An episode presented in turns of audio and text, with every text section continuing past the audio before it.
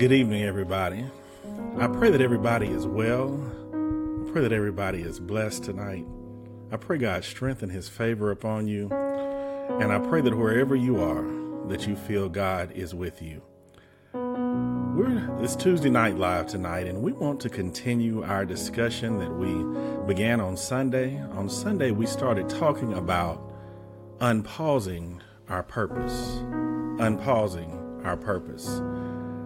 Now, there are many things that can be distractions to us during this time, particularly as we live inside of an, a pandemic. Not only is it a global pandemic, but we have a election season that's finally coming to a close, it appears. And so many other things that are going on with us, not just nationally, but personally. All of these things are just on top of the things that we deal with in our day to day lives. And in, in times like this, we can get distracted from what God desires us to do. Considering those things, I just want to pray with you. Can we pray? Heavenly Father, Lord, I thank you for this opportunity.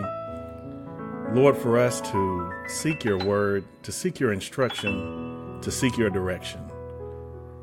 Lord, for you to help and assist us in finding the path that you've designed for us.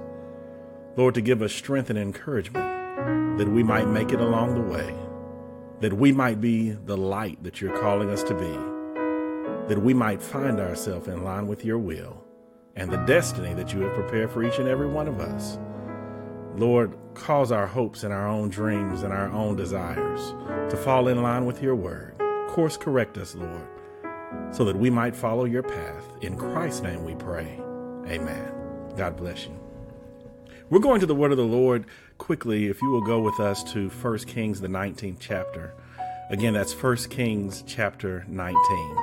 And we'll be looking at the word of the Lord there in 1 Kings chapter 19.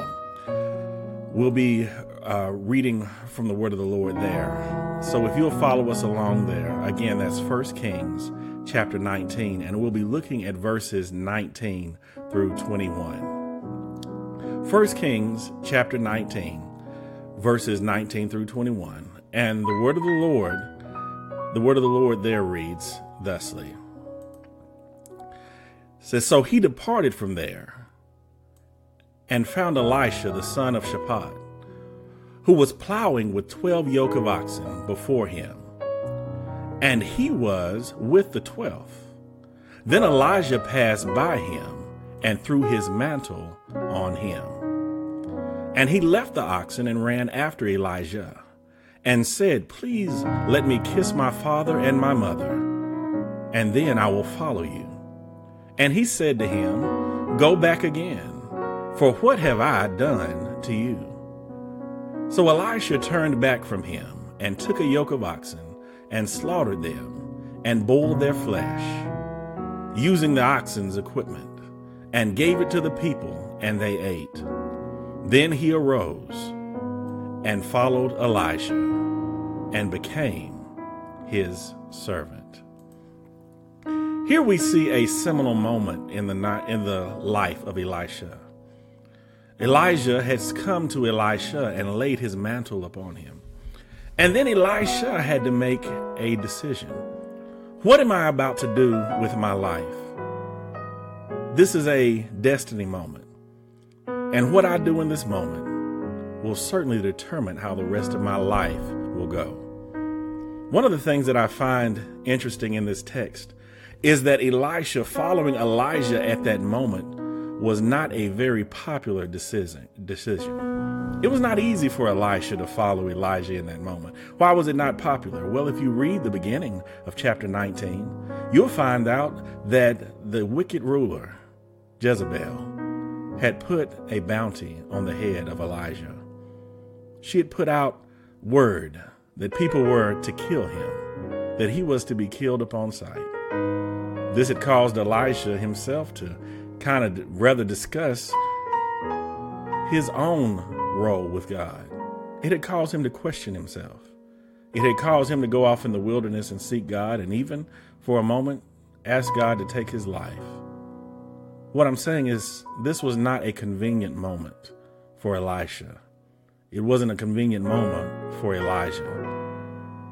Elijah was dealing with feelings of being alone, feelings of abandonment, feeling that he was by himself. And for Elisha to follow him in that moment was not very convenient. As the ruler, the wicked ruler, Jezebel, had promised that Elijah was to be killed. If any time, it seems like people would have abandoned Elisha, but Elisha recognized this opportunity to do the will of God, to do the will of God in difficult circumstances, to do the will of God in spite of a wicked and corrupt government, to do the will of God even if it were to cost him his life. Those are very high stakes for Elisha to choose that moment to go after what God was calling him to do. What I'm telling you is that many of us, our circumstances are not that dire. Most of our lives are not in jeopardy just because we choose to follow God. Most of us do not have to make the commitment that Elisha had to make in just that moment after Elijah laid the mantle upon him to decide whether or not to follow the path that his parents had designed and maybe that, that was familiar to him. Maybe that was even hereditary, but rather to follow a path that was unknown to him, a path that would lead him away from his family, a path that would lead him to even have his life in jeopardy, just so that he could be in line with what God desired for his life. Can you imagine the, the consequences of Elisha making another choice in that moment? Deciding not to pursue his purpose. We spoke with you on Sunday about unpausing your purpose. And one of the things that we said, the reason that so many people have their purpose on pause is because 2020 has given us so many excuses as to why we should pause. 2020 has given us so many excuses as to why we shouldn't go after what God desires from us. 2020 has been a perfect, uh, has been a perfect storm of reasons and excuses to not do what God has said. Well, I'm telling you, this has happened before. And here Elisha was in a perfect storm of situations and circumstances, which could have easily caused him to try and put his purpose on pause, to abandon what God had said. Elisha had very good rationale, like many of us do today. Elisha could have said, Surely it's not God's will that I put my life in jeopardy just to go after my destiny. Surely it's not God's will to follow a man who has just been condemned by the wicked ruler. Surely it's not God's will to follow the path of a man that would likely lead to his execution. Why would God have me follow such a person? Certainly, those could have been excuses that were swirling in Elisha's mind. But he understood in that moment that this is not a moment to shrink away. This is not a moment for fear because God has not given us a spirit of fear. This is not a moment to be afraid. This is not a moment to shy away. This is not a moment to use excuses. And I'm telling somebody right now, this is not the moment to use an excuse. This is not the moment to shy away.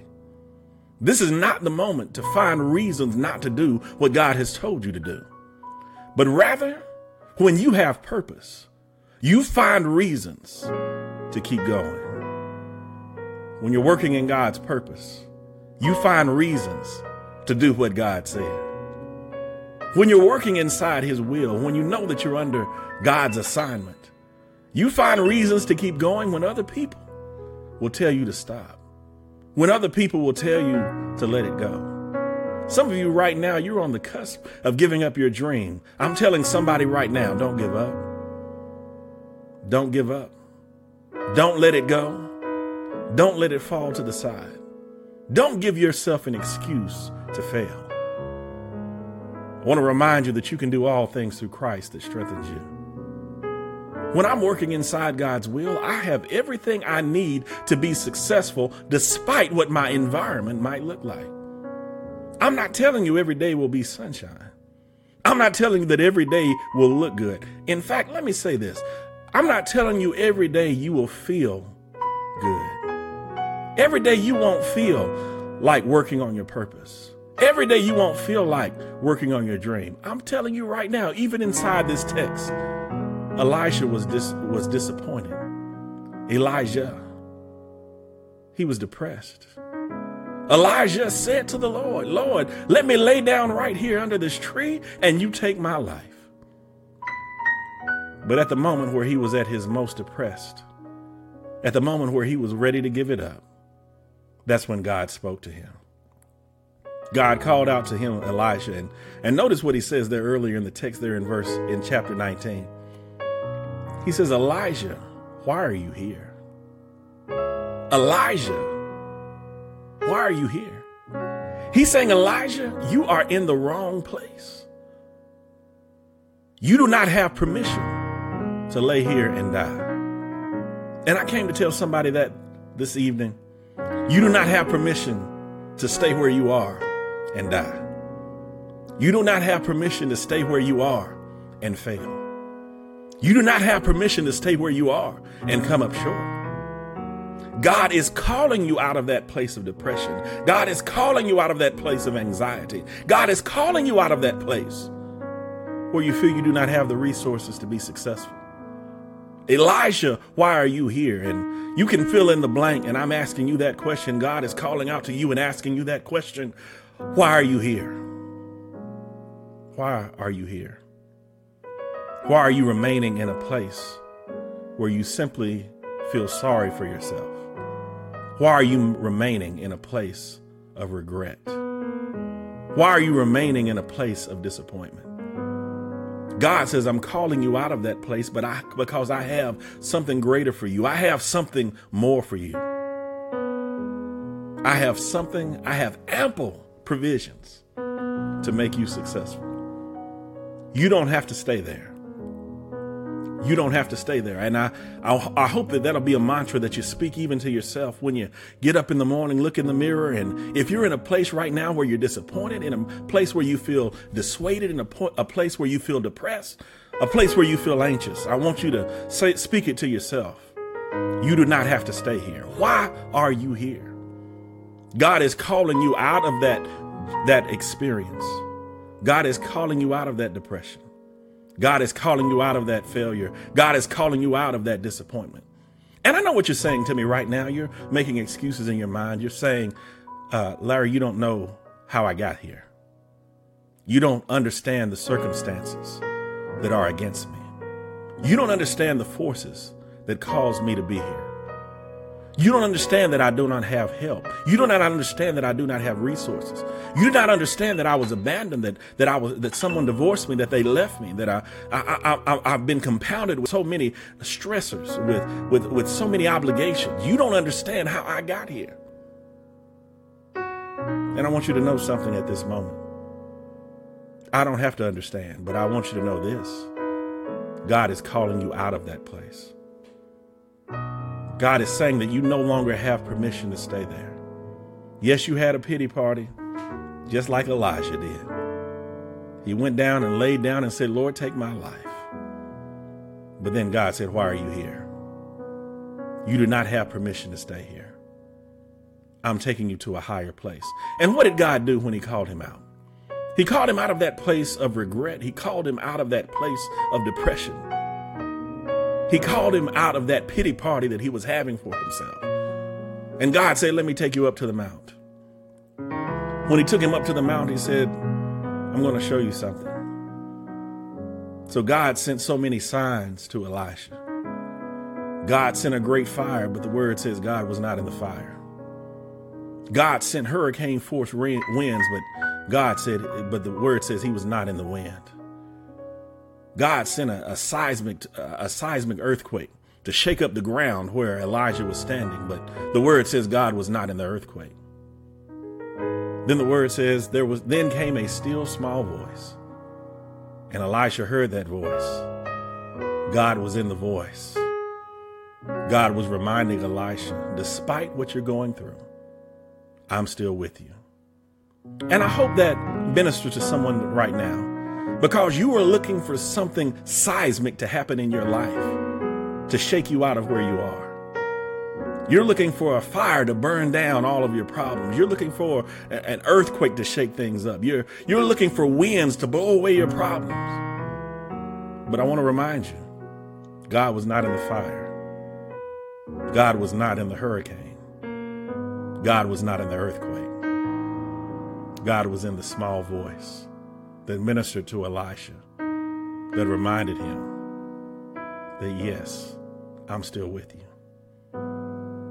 So I'm warning you now stop looking for the hurricane, stop looking for the fire, stop waiting for the earthquake. Open your ears. God is speaking to you in a still small voice, just like he did to Samuel. Samuel was a young man living inside the temple. And Eli, the priest, was his mentor.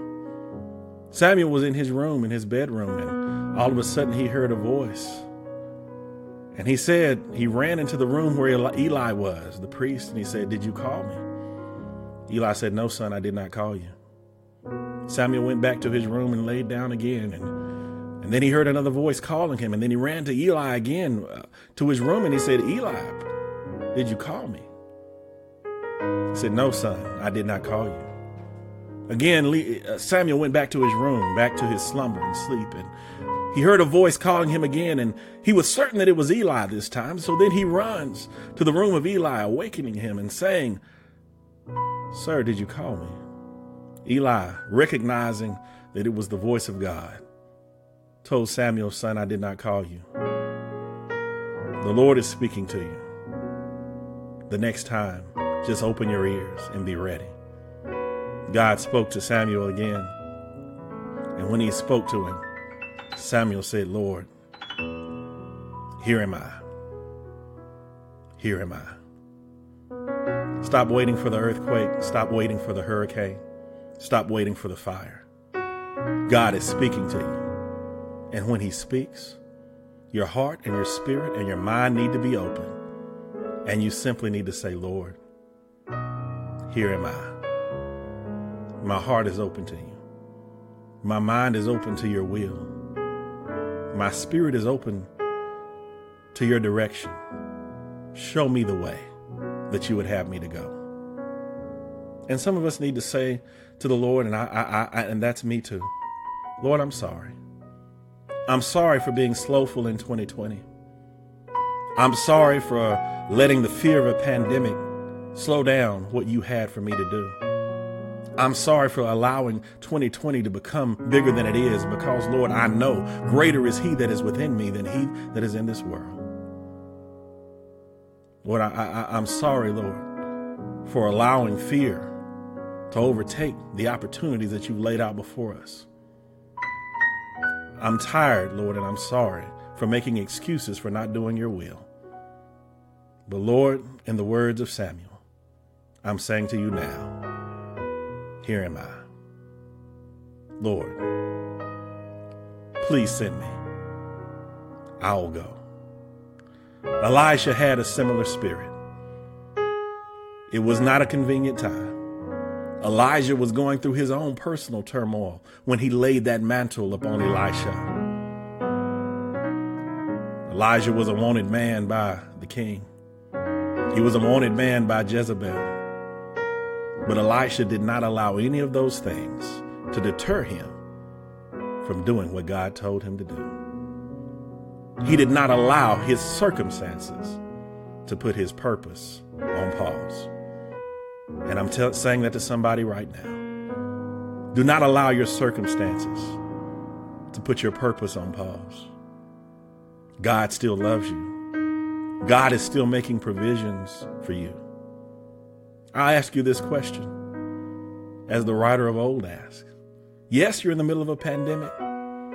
Yes, you're in the middle of a divisive election season.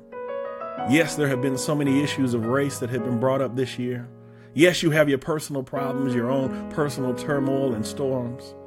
But let me ask you this question as it relates to you and your purpose Is there anything that is too hard for God? Is there anything that is too hard for God? I believe I know your answer. There is nothing that is too hard for God. So I need to adjust my attitude and my expectation, even in the middle of a pandemic, recognizing that my problem is never larger than the God who works inside of me. There is nothing that is too hard for God. So, tomorrow, the pandemic will still be going, well, so will your purpose. Tomorrow, there'll be forces working against you, but your purpose is still working inside you. Tomorrow, there'll be people who will try you, who will distract, who will attempt to distract you. But at the same time, I want you to understand this. I've shared it before and I'll keep sharing it so you get it. There are yet people waiting on you to walk in your purpose. People who will not see the light of Jesus Christ until they see it through you. Don't ever extinguish your light. Don't ever put it on the shelf. Being a Christian is a 24 7 job. Don't ever attempt to lay it aside because you're frustrated. Don't attempt to lay it aside because of circumstances. Don't lay it aside because of a pandemic. It's time to unpause your purpose. It's time to walk inside the light of Jesus Christ that should be driving the example that God wants you to be. So let your light so shine in the middle of a pandemic so that men might see your works, but yet glorify your Father which art in heaven. I'm about to leave you with this. What good is a light that shines without darkness? What good is a light that shines without darkness? There was this riddle that my sons and my, my daughter, we always like to tell each other riddles and jokes. We're telling this riddle, and they said there, there was a man. He was dressed in all black. He had on dark sunglasses. He had on dark gloves. He had on a dark mask. He was standing in the middle of the street with dark shoes. Everything he had on was black. And while he stood in the middle, dressed as dark as possible, there was a car that was coming in his direction. The car did not have its headlights on but yet it saw him.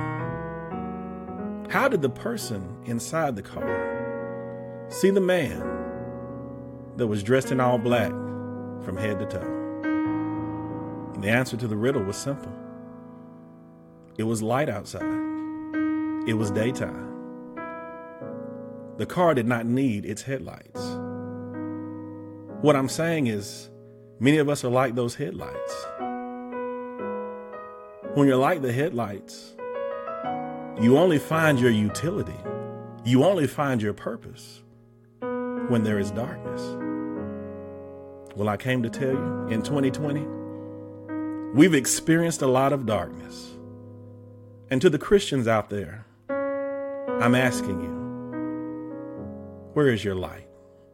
The world needs you more now than ever before. It's easy to shine out when the light is on, when it's daytime.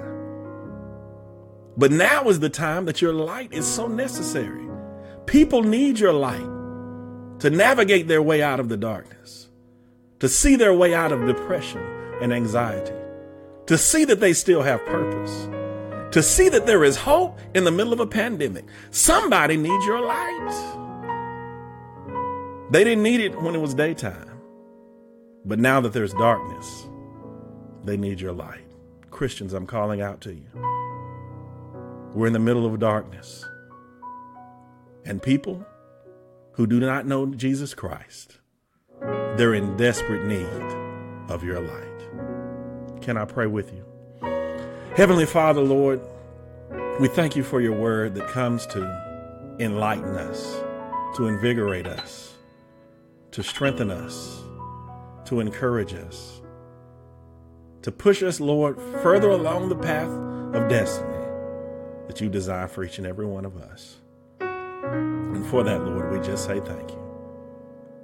Lord, I ask that you touch us tonight, strengthen us, help us find our purpose in your word. Lord, help us to shine brightly that others might see our works, but yet give you all the glory. In Christ's name we pray. Amen. I pray that you're blessed and encouraged. I pray that you will take the, the example of Elisha tonight. Yes, it's not a convenient time. No, it's not a convenient season. But yet, in the middle of darkness, that's when your light is the most necessary. Be blessed. I hope and pray that each of you were touched and inspired by our service today. If you wish to partner with us, you can do so by Givelify. Download the app on Apple Store or Google Play and search for Bright Temple. If you wish to partner with us on Cash App, just look for Bright Temple in the to line, and in the for line, tell us the purpose of your gift. If you would rather mail your gift, you can mail us at Bright Temple, Post Office Box 453, Shelbyville, Tennessee 37162. Thanks in advance for your generosity, and we pray God's blessings on you and your gift.